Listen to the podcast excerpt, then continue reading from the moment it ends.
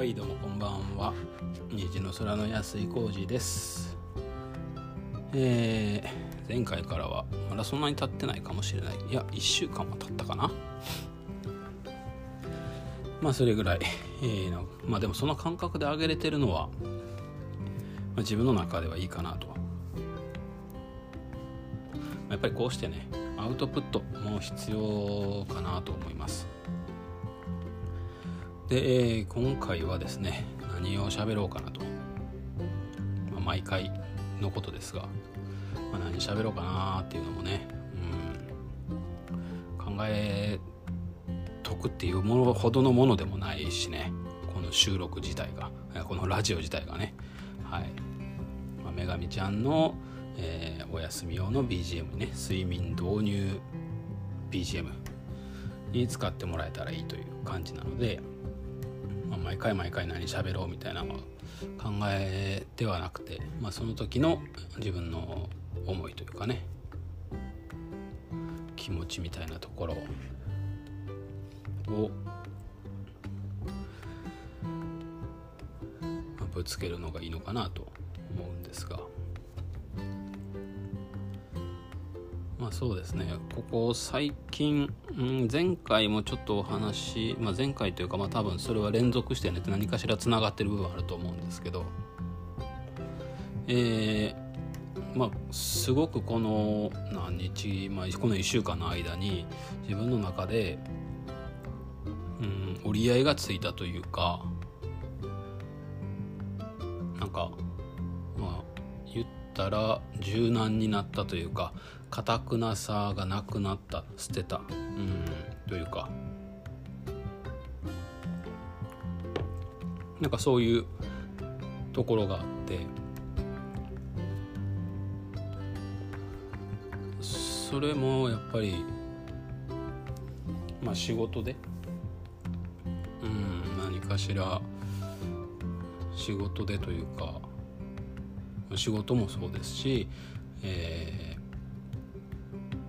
すごい心が楽になってからなったから起こる変化なのかなと。その まあカウンセリングに、えー、8月でしたかね。だったか7月だったか。に行って 7, 7月やったかな。に行ってでまあ、そこからすごく変わってきたっていう部分が変わってきたというかそこで得た気づきを、まあ、ちょっと自分なりの解釈で話をしようかなと思うんですけど、まあ、とりあえず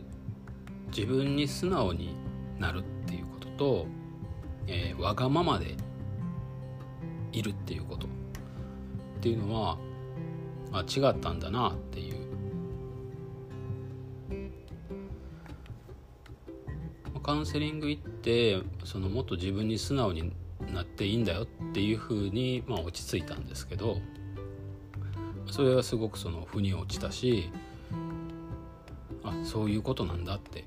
でその素直になっていいっていうことに対してうんと、まあ、例えばせやな、まあ、何でもいいんですけど例えばこのこの飲み物が飲みたいみたいな。っていうふうに思った時にその心のどっかでいやいやそんな甘い飲み物飲んだらみたいなね。っていう自分の声って聞こえるじゃないですか。まあ、皆さん多分そういうね頭の中の声、まあ、心の声と言ったらいいのか、うん、自分がふと思っったことと相反するそれを否定するような声っていうのは、まあ、あるのかなと思うんですけど、まあ、僕もやっぱりそれはずっとあってでこれがしたいって思ってもどこかで「えそれまたすんの?」みたいな。なんかしんどかったのにまたするみたいな。まあ、こうそういう、まあ、それをしんどかったのにっていうのは過去生い立ちでね、えー、積み重なってきたそういった僕の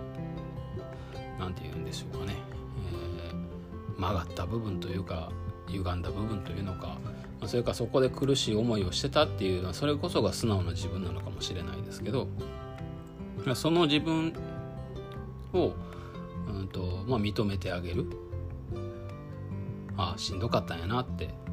それを素直に認めてあげてでやりたいと思ったことを素直にやったらいいんやでっていうふうに、まあ、自分に許可出しをするっていうことををそのカウンセリング以降、まあ、できるようになってきて、まあ、そこで少しずつなんか多分考え方が柔軟になったのかさっき言ったみたいに硬くなさがを持たん方がええやんっていうことに気づいたというか。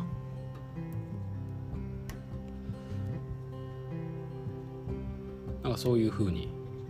思えるようになってきたんですよね最近。まあ、不思議なもんですけどねなんか何が変わったっていうわけではないんでしょうけど、まあ、でも本当ここ最近は何をするにしてもその、えー、心の声みたいなのが聞こえなくなってきて、えー、聞こえなくなってきてじゃないな、うん、その相反する声。今までだったら否定してた。何かするにしてもネガティブな方を考えたりとかしてたっていうそういう声が聞こえなくなってきた。し自分のしたいこととうんとその多分心の声を発していた自分っていうのがまあ一致し始めてるのかなとまあ感覚の問題というかねなんか、うん、そういうもんなので、まあ、正直その言語化するのは難しいんですけど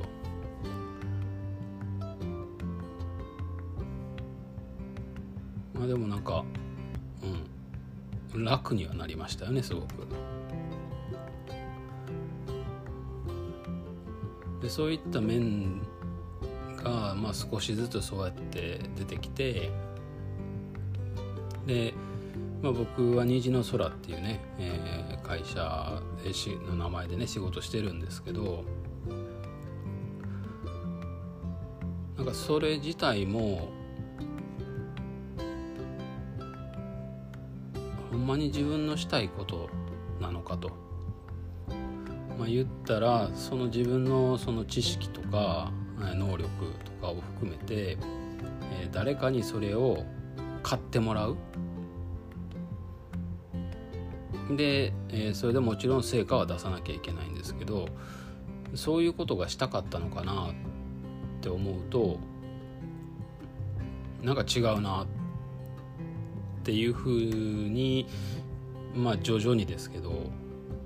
思い出してたんですよね最近。でで片やというかまだ別の機会でなんかすごいその、まあ、これ前もお話ししましたけどその子供とかその、まあ、言葉あれですけど社会的弱者というか、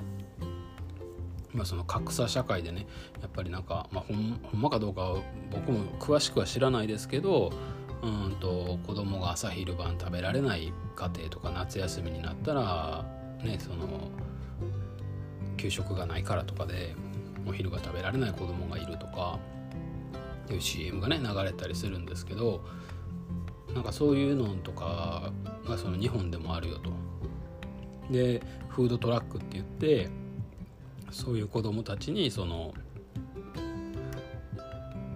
食べきれない缶詰だったりとか、まあ、乾麺だったりとか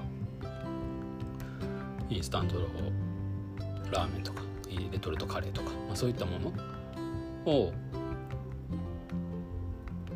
えー、配るっていうそれを集めて配るっていう、まあ、そういう運動があって、まあ、あるっていうのは僕は PTA に入って初めて知ったんですけど、まあ、そういったものをやりますと。であすごいいい取り組みやなって思ったりする反面そういうふうにしなきゃ食べられない子供がいるんだっていう、まあ、その現実に考えさせられることがあったりとかまあ、この1年とか通して、えー、子供向けのイベントをやってそこで、ま、家族揃って喜んでくれるとか僕自身が何かできることはないんですけど、まあ、子供を遊ばしてあげるとかねなんかそういうぐらいのことしかできないんですがそういうのそういうその、まあ、子供たち一人一人のっていうよりもみんなが楽しそうに遊んでる姿とかを見るのがすごいあ楽しいなと思ったりとか。で、まあ、そういう中でうんその会社のためにどうしたらいいんだろうって考えるとかっていうことの方が今や直接的にそれを売るっていうことよりもためになるんじゃないかなって、まあ、自分としてもそういうことで自分の能力を発揮する方がやりがいを感じるし会社相手からしても 直接その能力を買うっていうよりはその自分たちのやってることの中で発揮してもらう方が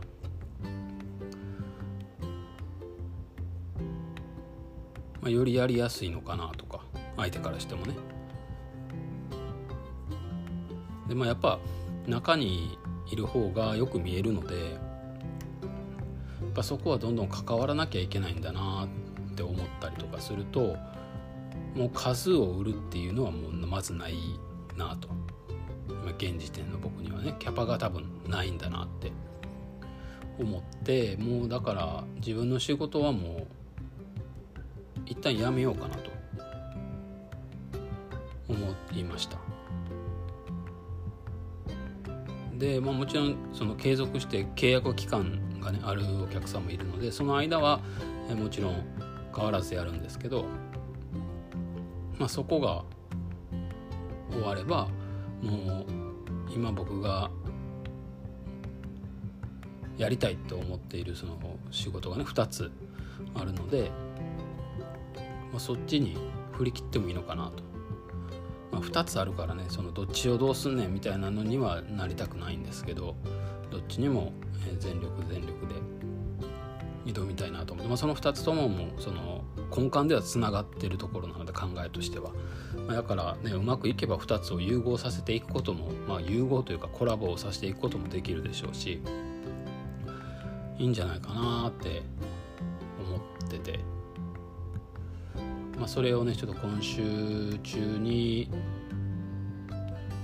どっちにも話をさせてもらって、まあ、ちょっとこういう方向で考えてるんですけどどうでしょうかと。もちろんそれにはその生活するためのお金も必要になるのでその部分の交渉もさせてもらって、まあ、それでね足りない分は何とかしないといけないので、まあ、そこはちょっとまた折り合いを見つけて考えを折り合い次第では、うん、やらなあかんとは思うんですけど、まあ、でもなんとか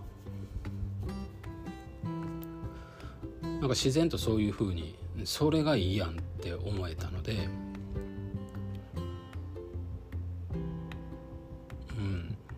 なんかそそれを思った時は別に何とも思ってなかったんですけど後から思い返してみたらあれ？なんか前はもっとその自分の仕事に固執してたのになと思って。でその固執してたのがなくなった。ことに気づいてあなんかそういうことにかたくなになってたんやなっていう。自分で何とかせなあかんねやみたいな。ねなんかまあ今更気づくの遅い。じゃあそうなんですけどまあでも気づけたからにはね、まあ、そこから頑張っていくしかないし。そういうことがねなんか徐々に徐々にですけど変化してきてで、まあ、それがねいい風に転んでほしいなとはもちろん思いますしし、まあ、やっぱりなんかそのこっちとしても歯がゆかったりもするんですよね。うんとその僕の仕事は言ったらパソコンが一つあれば別に場所選ばない仕事なのでまあお願いだけされたらどこでもできるっちゃできるんですよね。でもその最近思うのは家でやってるとやっぱり集中しきれてないなっていうところがたくさんあって、まあ、まず環境的にやっぱりいろんなものが目につくし例えば集中して作業してても、まあ、ちょっとお手洗い行こうと思って行こうと思ったら食器が片付か片付いてないしあこれも洗わなあかんねやとかなんかそういうねいろんなものが目についたりとか頭よぎったりするとそっちがやっぱ気になりつつ仕事に戻るともう集中しきれない自分がいたりとか、集中力って本当短いのでそんなもんなのかもしれないですけどやっぱ環境的にその家でやるっていうのがまあ向いてないなって。で、まあ、以前とかはその以前っていうかもう本当に独身時代とかですけど、まあ、その時なんかはねもう自分の母親がやってることやから、まあ、部屋に引きこもってひたすらパソコン触ってホームページ作ってるみたいなことができたんですけど、まあ、それはやっぱり何も気にしてないっていうか気にせずに住んでたからなんだなと思って。で、まあ、その感覚でずっといたけどなんかその集中しきれてないしパフォーマンスもそんなに高くないしうんまあ年のせいなのか集中してる時間が短くなってるからなのか分かんないですけどやっぱ処理速度というかね。そこもそのやっぱのんびりになってきてる。もちろん集中した時はすぐ終わるから早いんですけどそうじゃない時は本当にもう全然手につかへんかったりとかするんでそこがすごい自分の中でその歯がゆいというかモヤモヤしてたというかその理由も分かんなかったんですけど。でもその相手のところに行って仕事をする時っていうのはやっぱ何もないからその雑音というかね目に入るもんも何もないからパソコンだけに集中しとけばいいし、まあ、もちろん、ね、連絡事項とか話したりとか雑談したりとかありますけどでもまあ基本やっぱ仕事っていうのがそこではもう絶対なんで絶対のルールとしてあるからすごい仕事しやすいというか、うん、速度も速いしねだからど何なんかなとは思ってたんですよね。でも最近まあちょこちょこあもしかしてその環境なんかなとか思ってたりもしたのでもうやったらそこも含めて、まあ、フォーカスもすることも含めてそういう場所に身を置いて集中して仕事した方がいいだろうしでその方がコミュニケーションも取れるからまあいいんじゃないかなと。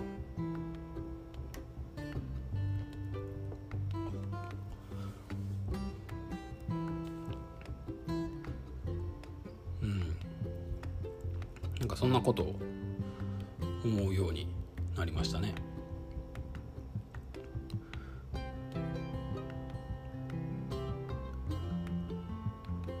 まあなんかそ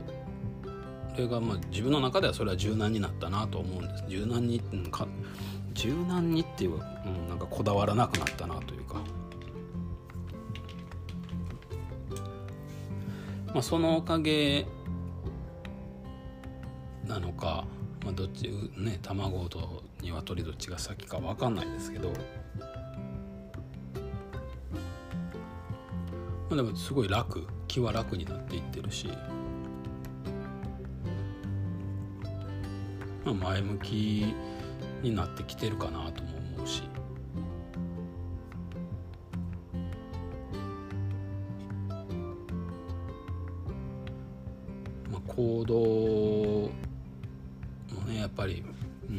なんかあったんでしょうね。家にいとかなあかんやろみたいな。そういうので自分を縛ってたりもしたかなとも思うので。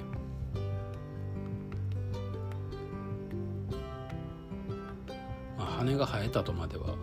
まだね言えないですけど。でももっとこう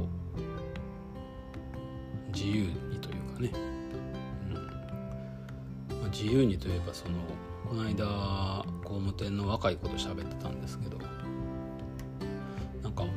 「ちょっと聞いてくださいよ」とかって言われて「なんすか?」っつったら「最近ねあの自由について考えてるんですけど」とかいう話を 言ってて「おう」っつってその自由っていうのは会社とかのそのルールの中で最大限発揮することが自由であって自分のポテンシャルとかをね最大限発揮することで得られるのが自由であってなんかその外それ以上に求めるのは自由じゃないと思うんですみたいな感じのことを言ってはったんですよ。それってわがままなんじゃないかっていうことだと思うんですけどでまあそれは実際そうですもんね。僕はたまたまそれ高校生の時にえー、あれは地理倫理？地理かな？地理か倫理か。林っていう先生がいたんですけど。世界史か。世界史の先生ですね。まあなんか社会全般教えてはったと思うんですけど。その先生がその自由っていうのは学校の規則のを守った上で初めて叶うものである。やからその何でもやっていいのが自由じゃないと。ルールの中に自由っていうのはあるんだみたいなことをなんかおっしゃってたんですよ先生が。でまあそれをずっと聞いて覚えてたからああ確かにみたいな。おっしゃる通りですみたいな感じで思ってたんですけど。ねなんかそういうのを、まあ、僕もどっかで勘違いしてたのかなって。だからその個人事業主だから自由だみたいなのはもちろんあるんですけど。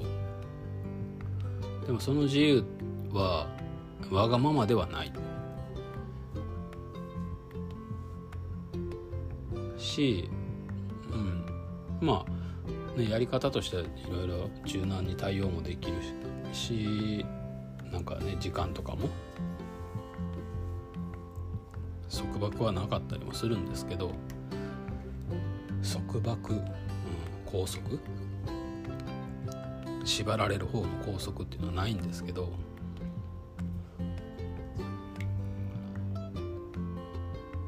まあでもね、だからといって。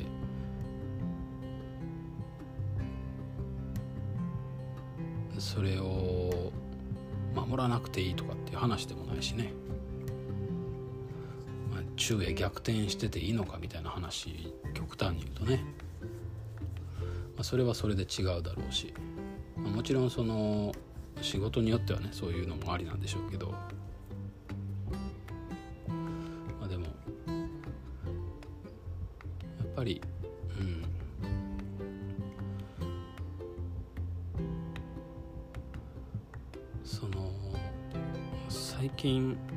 いろね思う自分のことでね、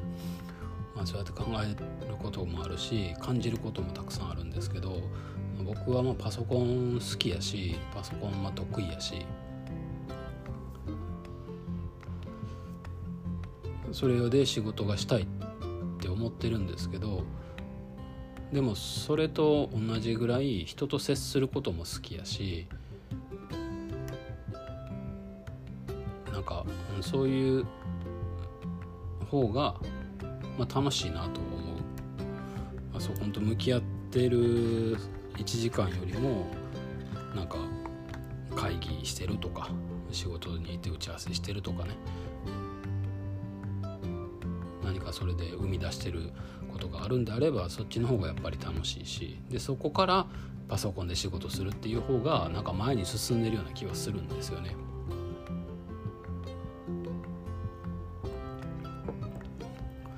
だからその何もなくても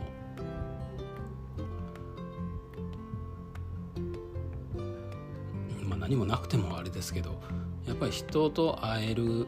環境というか人に会いに行くことはコンスタントにしつつ、うん、その隙間でしっかり仕事するみたいなことなのかなってただひたすら人と会わずパソコンで黙々仕事するっていう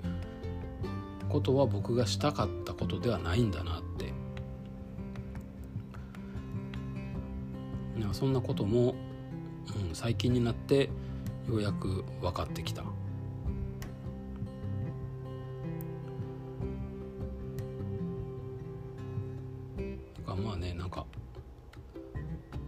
ちろん分かんないですけどねそんな試行錯誤してとか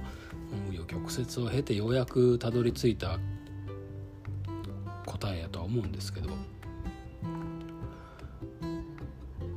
まあでもそうなんじゃないかな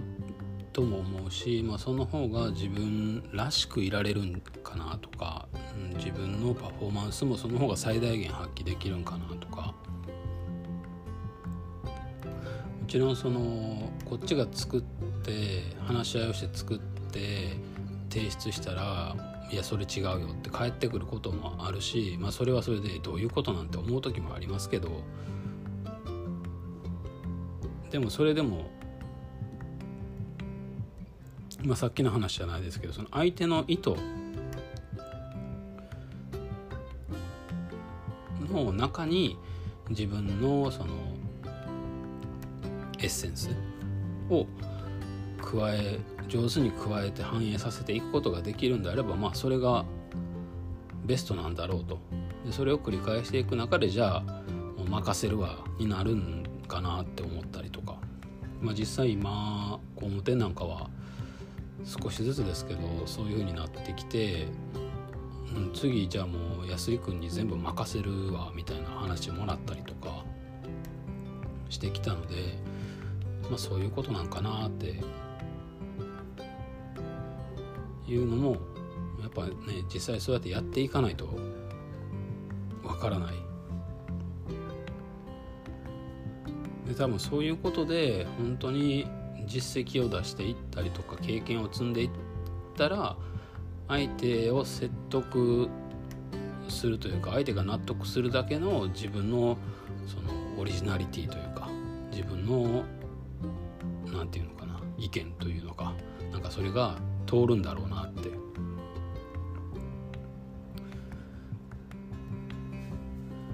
なんかそういうところもやっぱりわがままやったんやろうなって思ったりもするし。ねだから本当一時が万事とはよく言ったもんで。なんかそういう気づきがね一つあるといろんなことが自分の中でいろんなことが見えてくるし。あれもこれもそれも全部そうやったんかとかね。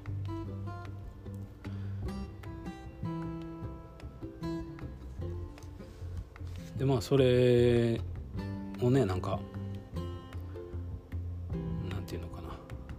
食いるというか恥恥じるはもちろんない恥じる必要はないんですけどうんなんかネガティブに捉えるわけじゃなくてあじゃあこれでやっとなんか自分の中で自由っていうのが得られるんじゃないかなっていうポジティブに感じてる。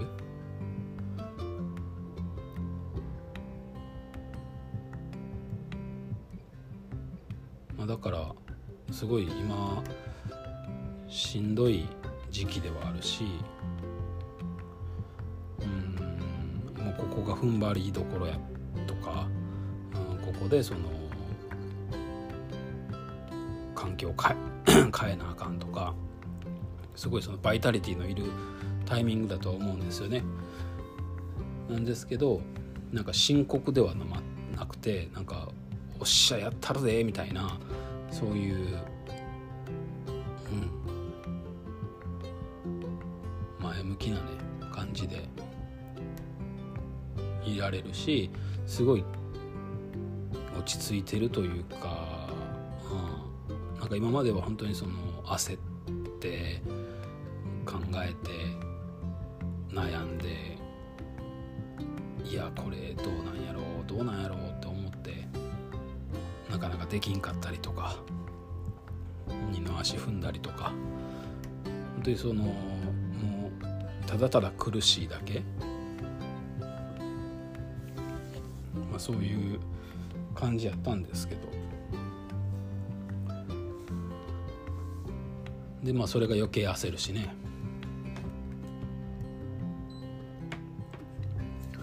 まあそういう感じ感情がね今だから本当にまあ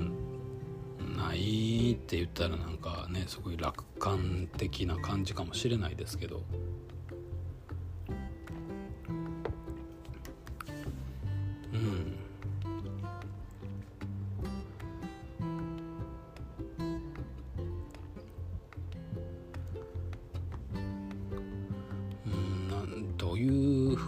現したらいいんでしょうねこの。なんかその若い時の意欲に燃えてたみたいなそんな感覚ともまた全く違う。けどなんかやっと見つけられたみたいなそういう希望というか自分が情熱をかけられることがあったんだみたいな。でそれを取り巻くいろんなその内面的なこととか、えー、環境であるとかいろんなところが全部そっち方向に流していってもいいんだみたいなね。そういう状況やからすごい、まあ、まだ僕の中での話やからね。これをしっかりと相手にも伝えなきゃいけないし、まあ、それを伝えて、まあ、どうなるかっていうのは分かんないですけど、まあ、でもそこに僕の迷いがなければ伝わるとは思ってて今まではやっぱり口ではそう言っててもやっぱその言葉の裏にはいやでも自分の仕事もあるしなっていうのは絶対あったから、あ、それがなくなった状態でね。いやもういいんですと。この仕事にかけたいんですってね。なれば、まあ、心がこもってると伝わり方も違うでしょうしね。出てくる言葉も変わるでしょうし。まあ伝わるんじゃないかなとは思ってるんですが。どうなることやら。まあでもすごいだから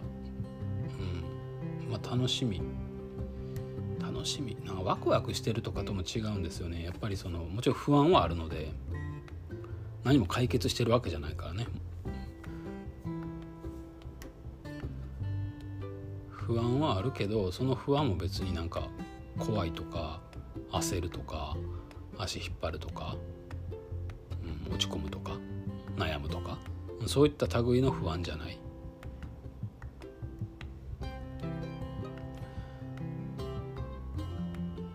相手のいることやからどうなるか分からへんけどっていう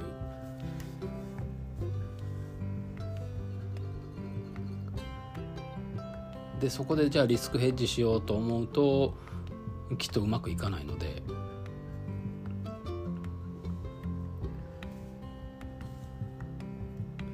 そうやって自分の首を絞めるようなことをねせん方がいいんやろうと。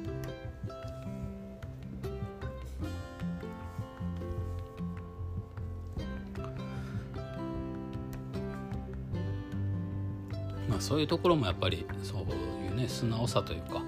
うん、自分に素直になるっていうのは、まあ、その自分の素直な心気持ちをしっかり伝えるっていうのもそういうことじゃないとそういう状態じゃないと多分出てこないですね言葉は。伝わる言葉っていうのは。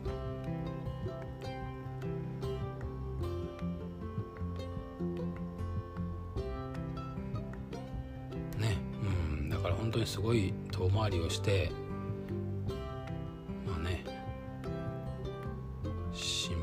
配させたり不安にさせたり傷つけたり悲しい思いさせたり落ち込ませたり悩ませたりっていうねうんとたくさんその女神ちゃんにねなんかそういう思いをさせてきてたのはもう至らなさゆえなんですけれどもこの至ってくるまでがねやっぱり。なかなかなかなかに大変なんだなと。きっとそうじゃない人たちもたくさんいてその何て言うのかな。さ、まあ、最初で言ってたその心の声と自分の感情とが一致してる人。ももちろんたくさんいてで僕はそうじゃない人だったからずっとそれで自分を苦しめてたしでもその理由も分からへんからそんなもんだと思ってたし自分はね。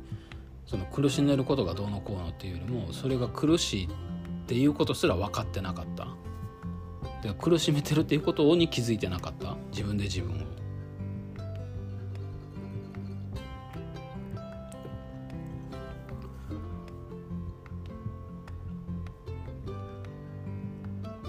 そんなんね。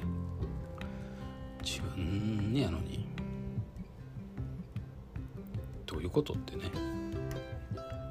自分で思ってることやのになんでそれを自分がまた反対するのとかちょっと意味わからんねんけどって。思いますよ。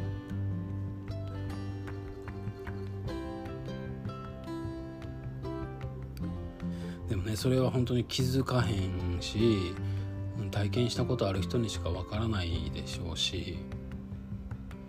でもやっぱりそれってすごいそのいろんな環境だったりとかね。まあまあでも環境が大きいんかなそういうのって、まあ、いわゆるそのブラック企業で働いてて会社を辞めてはいけないみたいな妄想に取りつかれるっていうのとかも一緒だと思うんですよ。別に辞めたらいいじゃないですか。でも働いてる本人は辞めたいっていう自分の意思とは反対に辞めちゃいけないっていうその、まあ、同調圧力もあるんでしょうけど辞めたら誰かに迷惑かかるとかね。なんかそう言って自分を引き止める自分がいる。でも本心は辞めたい。でも辞めちゃいけないっていうね、まあ、そのせめぎ合いみたいなことだと思うんですけど、うん。まあ、それはね極端な例かもしれないですけどそういう例の、まあ、ちっちゃい版というか根深い版というかねなんかそういったものもやっぱりあってそれに長らく苦しめられていた。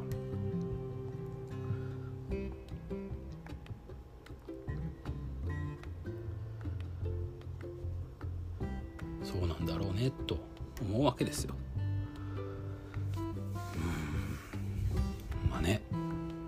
まあでも本当気づき一つでそうやって少しずつ紐解けていくっていうのは、うん、ありがたいですね。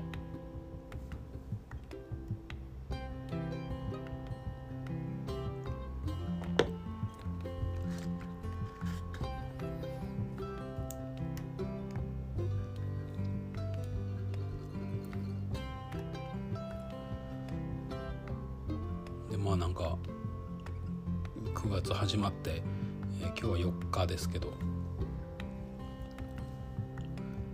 まあ、今日がね最初の1週間みたいな感じだと思うんですが今日とかもすごい朝からずっと忙しくて。その忙しいはもちろん家事もあるんですけど仕事がねやることがポンポンポンポンってあって。それもとりあえず全部終わらすことができたのでね一段落ついてラジオ撮れてるんですけど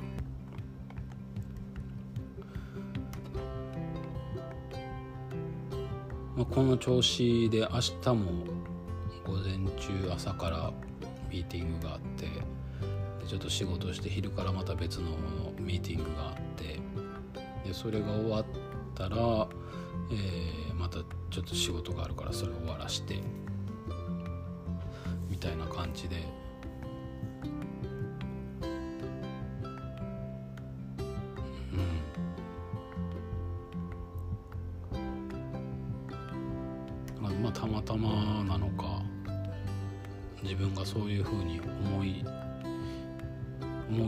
ようになりだしたからそうなってるのか分かんないですけど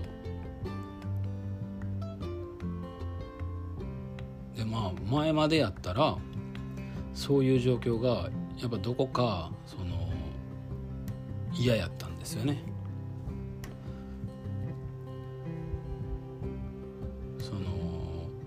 まあ僕がその変なとこ真面目やからっていうのもあるんかもしれないですけど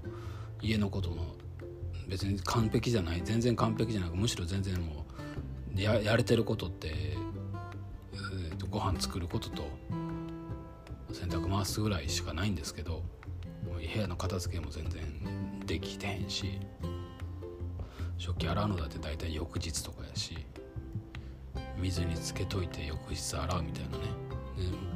それで回さなあかんからねそのやるやりはするんですけど、まあ、でもそういうのも含めてかそっちに引っ張られるからその仕事が忙しいっていうのはすごいストレスになってたんですけど今は全然そんな感じがなくて。もちろんやらなきゃいけない家のこともやらなきゃいけないんですけどまあ別に時間ある時に一日の中でね明日明後日っていうわけではなくて一日の中で時間があるタイミングを見つけてそこでちゃちゃってやったらいいやみたいな。晩ご飯作るのが別に7時になろうが8時になろうがまあええかみたいな。風になんか思えるようになった。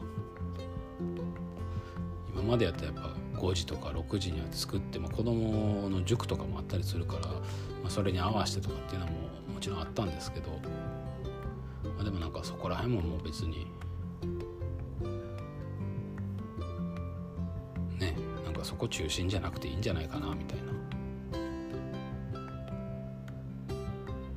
だから時間のその軸をやっぱ時間の軸を自分に持っとかんとダメなんでしょうね自分が時間の軸自分の時間の軸というよりも、まあ、自分の時間の軸なのかな、まあ、まあ周りも含めて。こっちに合わせるっていうふうに自分で決めとかないとなんか変になってしまうかなって。だから別にそれそれが自分自分が軸持った状態で5時に作るんやったら5時に作るでもいいでしょうし、そういうのはあるありますよね。なんか、うん、そこを別に相手はそんなこと望んでないとか誰も望んでないけど自分が勝手にそれを合わしてるだけ相手に合わしていてああだからそれそれだからそのそれってまあ勝手じゃないですか。ちに合わしてるんやけどっていうふうにやっぱ思ってしまってるっていうのははあっていう話やしね。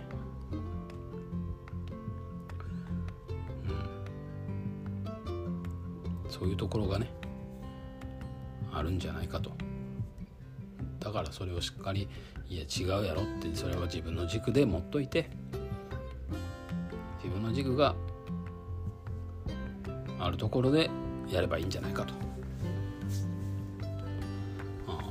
そういうことですね。それも一つの気づきとしては大きな。ま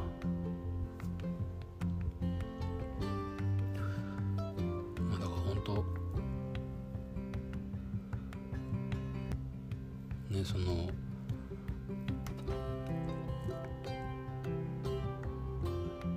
まだよくはだか分かってないしやっぱり言葉にするのは難しい、まあ、それはいついつの段階でも難しいのかもしれないですけど。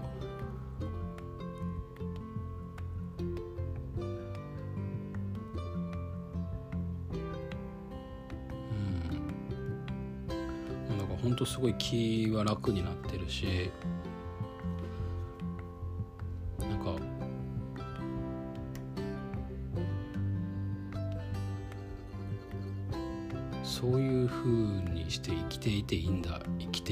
そういう生き方をしていっていいんだみたいなね。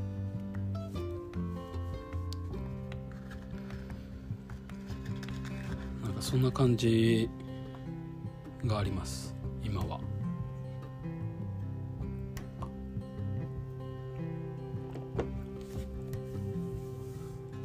うんすごいだから新鮮なんですね。今の僕のこの感覚っていうのが自分の中で。だか多分言葉にするのも難しいって感じてるんだと思うんですけど。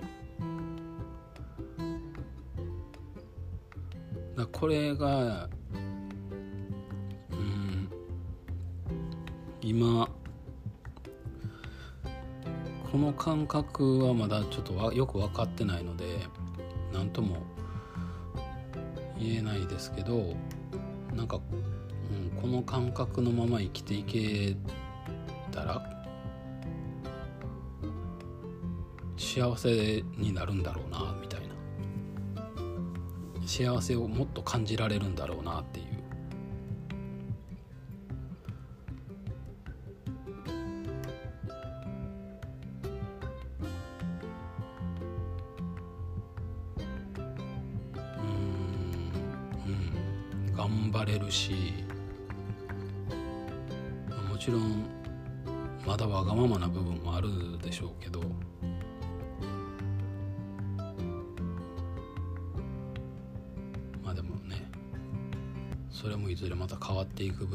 ほしい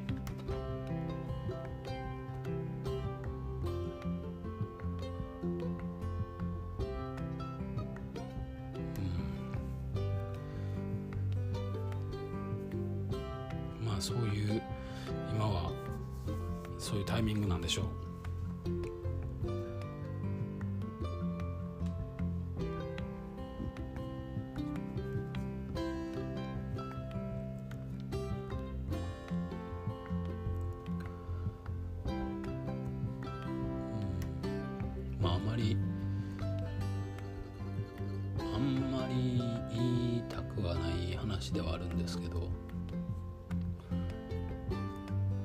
まあ、今一人そのクライアントのクライアントというか工務店のスタッフが一人辞めるんですね。まあ、入ったのはそんな前ではないんですけど昔からそこの社長と付き合いがあってずっと一緒に仕事してきた仲間ではあったんですけど、まあ、その人が一緒にじゃあやるわって入って2年ちょっとぐらいなのかな。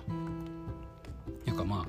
あ新しいっちゃ新しいけどそこのスタッフたち若いスタッフに技術を教えたりとかもして、まあ、兄貴分的な存在の人やったんですけど、まあ、その人が、まあ、辞めることになってで最近ずっと元気なくてまあいろいろ、まあ、去年ぐらいからかな見ててもともとなんかちょっと悩んでる感じではあったんですけどでもなんかそこに輪をかけて忙しくなればなるほどどんどんなんか落ち込んでるみたいな感じやって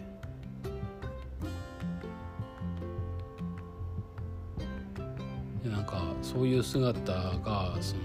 僕は適応障害になった時はきっとそういう感じだったんだと思うんですよ。頑張れば頑張るほど自分が苦しむみたいな。がすごいそれを見ててなんか、まあ、心苦しいというかね自分を見てるみたいですごいしんどかったけど、うん、僕の立場からは何も言えないし別に何も求めてられへんから求められてないから求められれば何かしらねその親身になって答えられたんでしょうけど、まあ、そうじゃなかったのでもう外から見てるだけみたいな感じやったんですけど、まあ、結局辞めることになってでもその僕は詳しくは知らないですけど別に辞めることは解決策ではないんですよねし何の解決にもならないと思うんですよ。まあ、でもそれをして環境を変えればとか、うん、自分がしたいように生きれるんじゃないかみたいなね。だからその本当に周りからの別に普段なんてことない時だったらなんてことのないものが全て自分にとその時の自分にとって重圧になってしまうっていうそれは言葉もそうだし行動相手の行動とかもそういうふうに捉えてしまうしみたいなとこがね、うん、まあ その人がどうか分かんないですけどどう思ってはったんか知らんけどでも多分そういう感じやと思うんですよプレッシャーを勝手に感じてるみたいな。やからねなんかうん寂しいなとも思うし強く生きてほしいなともまあ強く生きてほしいっていうのもすごい無責任な言い方ですけど。うんねなんか力になってあげる機会があったらよかったなとも。まあ今更ね後の祭りですけど。でもその人は多分その後も苦しんじゃうから、まあ、悪い方向に行かんかったらっていうのを願うだけですけどね。まあでも、うん、方がないですからね。そういうのはね。またそれでねその根底ももうこの僕が入ってから1年2年1年半ぐらいもうすぐ経ちますけどその間に3人辞めてるのか？いや3人？3人目なんですよ。なんですけどうんと今月から若い子1歳かな。の子が若い男の子で、えーと、外国ので生まれた子なんですけど、まあ、育ちは日本っていう子でね。子が入ってきて、まあ、だから日本語ペラペラで見た目もまあそんな外人っぽくはないんですけど、まあ、アジア系の子なんですけどね。大工志望で。すごいなんか明るい感じの。子が入ってきてねなんかそんでも今日もなんか一人大工志望の女の子が面接に来たらしいんですけど。大工志望の女の子ってねめちゃめちゃ変わってるんですけど。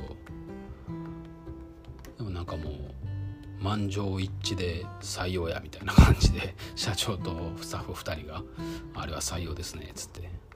「もう?」みたいな。まあでも珍しいし僕はちょっとはお会いしてないというか、もう見てもないのでどんな子か全く分かんないんですけどすごいなんか、うん、自分を持った感じの子らしくて、まあ、あとは本人がどうするかですけどね。会社は採用やっつっても辞退することもあるでしょうからどうなるか分かんないですけど、まあ、そうやって新しい風がね吹くっていうのもすごいなんかまあ、別れはあるけどそうやって出会いもあるんだなって。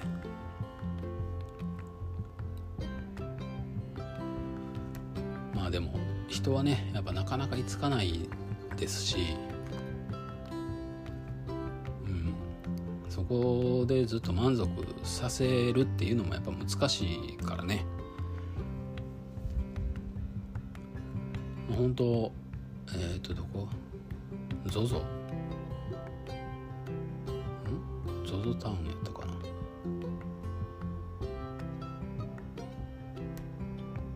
あどこやったかな？あどっか忘れましたけど。なんかねそうやってその高い給料を上げるっていうことがまあやっぱり一つ従業員としてはモチベーションになるしその辞める必要がなくなる。もちろんまあキャリアアップでねそのそれ以上のことを求める人は出てくるんでしょうけどでもやっぱり優秀やったりとか成長したら能力のある人材とかは、まあやっぱ生活が安定しているとか生活に余裕があるとかっていう状態を会社が提供してあげないといつかない。っていうのもあるでしょうから。まあねそれが実現できれば例えば会社にお金が残らなくたって、まあ、人材ですから会社はね人なので、まあ、それでより頑張って成果を出してくれればおのずと利益は残るしっていう考え方もねあるしまあ多分そっちの方が幸せなんじゃないかなとかも、まあ、思ったりもしますしね。その会社にとっても、スタッフにとっても社長にとっても多分幸せな結果が生まれる、まあ、もちろん大変でしょうけどねそういうのを維持していこうと思うと、もそこは一つやっぱりそうやってねいつかないっていうのが当たり前じゃなくてじゃあいかに人を大切にできるか。でそこはやっぱりあの頑張ったら給料増えるんやでっていうのは多分違うくて。会社がそれを守ってあげないといけないんじゃないかなみたいな。逆今までとは逆？逆うん。逆かどうかもよく分かんないですけど。なんかそういう時代なのかなとかもう思ったりはしますよね。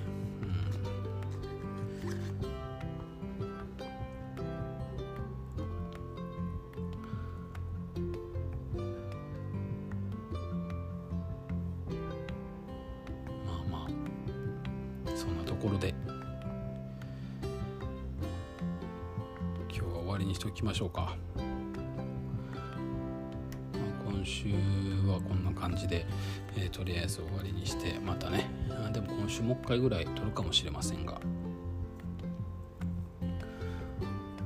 まあでもこの先は本当になんかこういったね、えー、いい話が、まあ、いいいいかどうか分かんないです。僕にとってはいい話なので自分の中のねその前進してるっていう感覚なんかそういう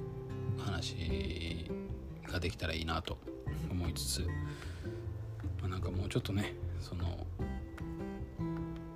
まあ、ラジオ僕は好きなんでなんかもうちょっと楽しめる会話もできたらいいなみたいな思ったりはしておりますが、まあ、別に話術があるわけでも何でもないしねまあそんなところで、えー、また次回お会いいたしましょう。最後までお聴きいただきありがとうございました。じゃあね、バイバイ。thank you